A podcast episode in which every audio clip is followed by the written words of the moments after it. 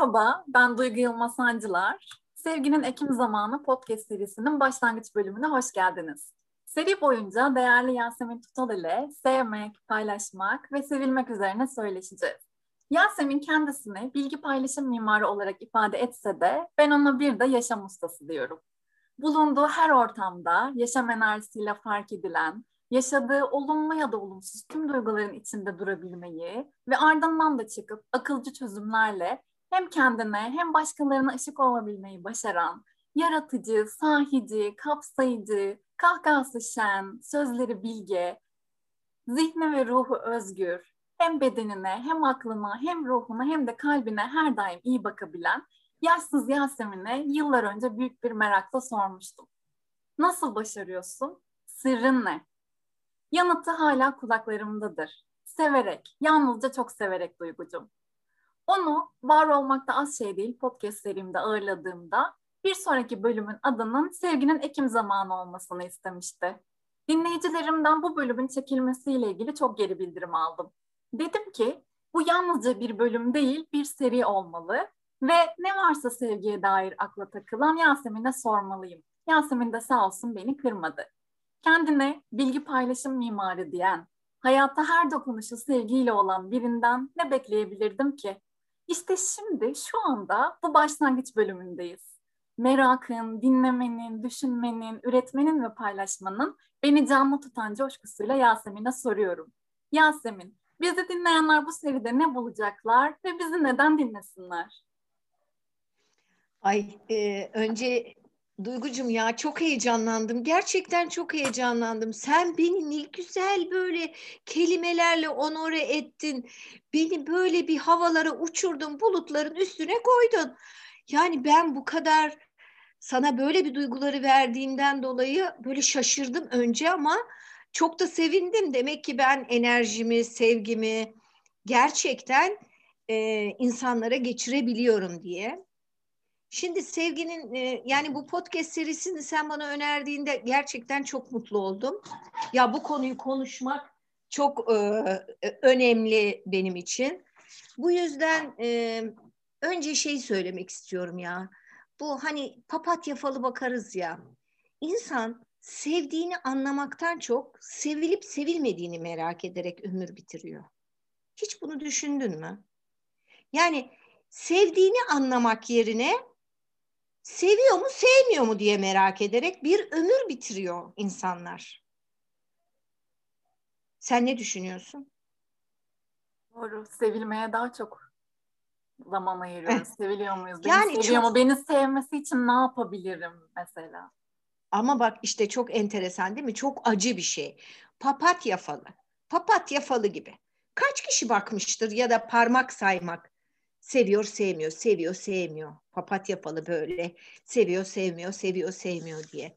İnsanın sevildiğini hissetmesi için sevmeyi biliyor olması gerekmez mi? Yani sevildiğini nasıl hisseder bir insan? Ve neden sevilmek ihtiyacı duyar? Çocukluğumdan beri e, yani çocukluğumdan itibaren ben anneciğimin küçük yaşta kaybetsem de babacığımın beni ne kadar sevdiğini hiç merak etmedim. Merak etmediğimi de ne zaman fark ettim biliyor musun? Sen bu podcast'i yapalım Yasemin Hanım dediğinde. Hiç merak etmemişim. Neden merak etmedim ben acaba onların beni sevip sevmediğini diye düşündüm. Düşündüm de insan kendisinde olmayan şeyi merak ediyor ya da istiyor. Ya da bazen kendisinde olmadığının farkında bile değil. Enteresan bir şey değil mi? Yani sevildiğini bilmek istiyorsun. Ne kadar sevildiğini bilmek istiyorsun. Yani işte şimdi bugünlerde benim küçük bir çocuk var elimin altında biliyorsun. Anneanne diyor bana. Ee, ben ona daha hiç sormadım. Ee, demedim Durucum beni ne kadar seviyorsun? En çok kimi seviyorsun? Bak çocukken bize hep bu sorulur. Sana da sorulmuştur mutlaka. En çok hayatta kimi seviyorsun? En çok sevmek. En çok sevmek dünyalar kadar, dünyalar kadar seviyorum. Ya dünya ne kadar? Yani sevginin böyle bir ölçüsü olabilir mi? Bunu düşünüyorum ben açıkçası. Sevginin böyle bir şeyi olabilir mi? Bence olmamalı. Sevginin bir ölçütü yok aslında. Ölçüsü yok. Beni ne kadar seviyorsun diyorsa bir birey sevginin ne demek olduğunu bilmiyordur. Gerçekten bilmiyordur. Sevgi başka bir enerji, o bir duygu. İşte biz bunu konuşuyor olmamız lazım. Yani insan kendinde olmayan şeyi merak ediyor. Onun için seviyor mu, sevmiyor mu? O beni sevse ne olur, sevmese ne olur? Ben ne kadar seviyorum? Sevdiğimi biliyor muyum? Sevildiğimi değil. Sevdiğimin farkında mıyım?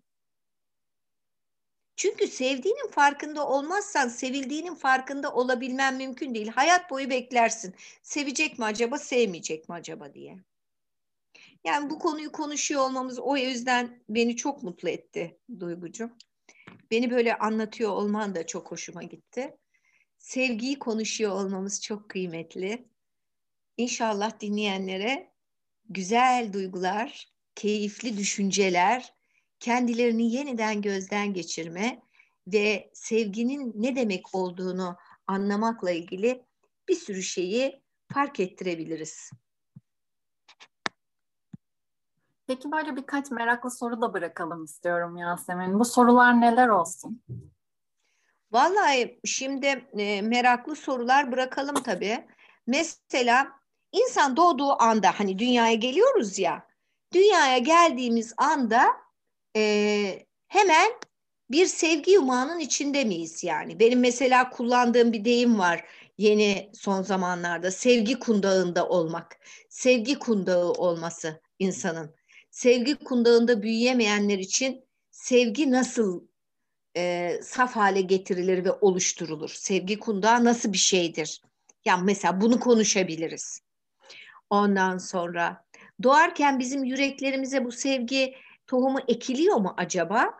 Biz mi hatır sonra büyüdükçe büyüdükçe unutuyoruz ve hatırlayamıyoruz?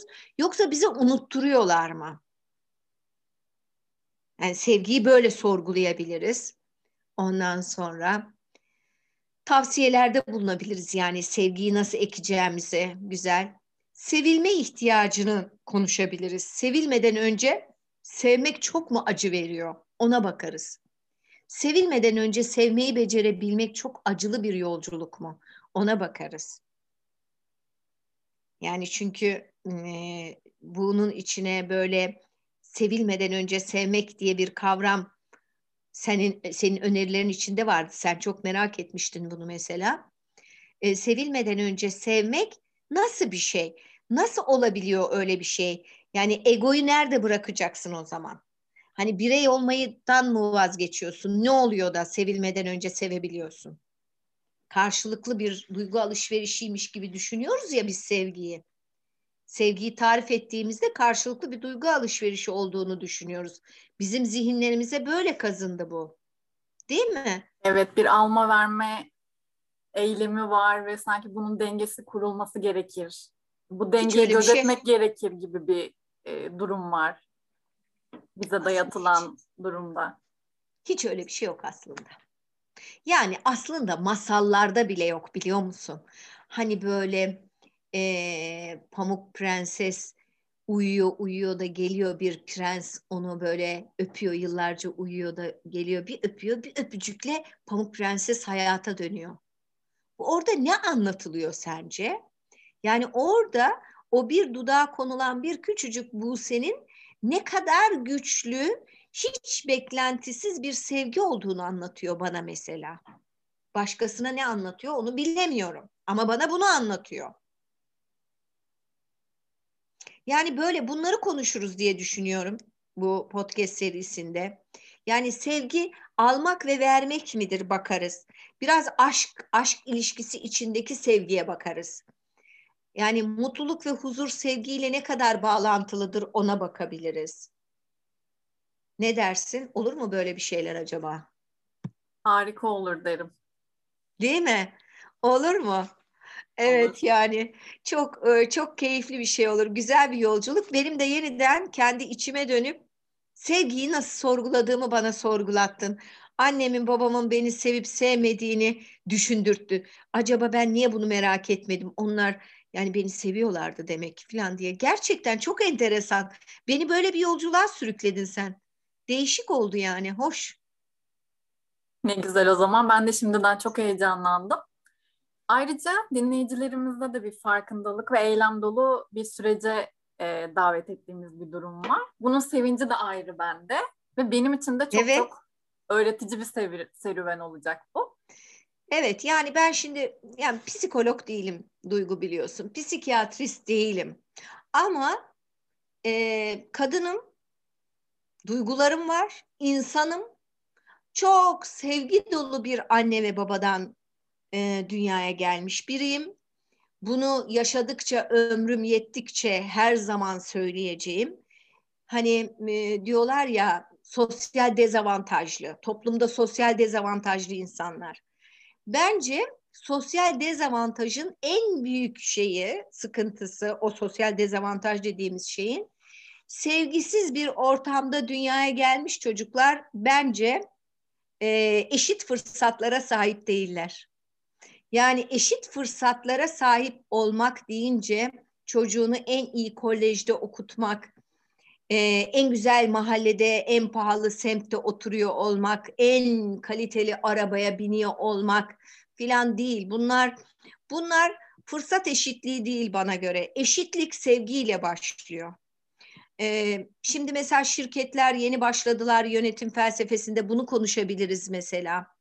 Şimdi yeni yeni e, sevgi kulüpleri kuramıyorlar bu yanlış anlaşılır diye. Şefkat kulüpleri kurmaya başladılar ve yeni şefkat anlayışlı yönetim iradesi diye bir kavram geliştirdiler.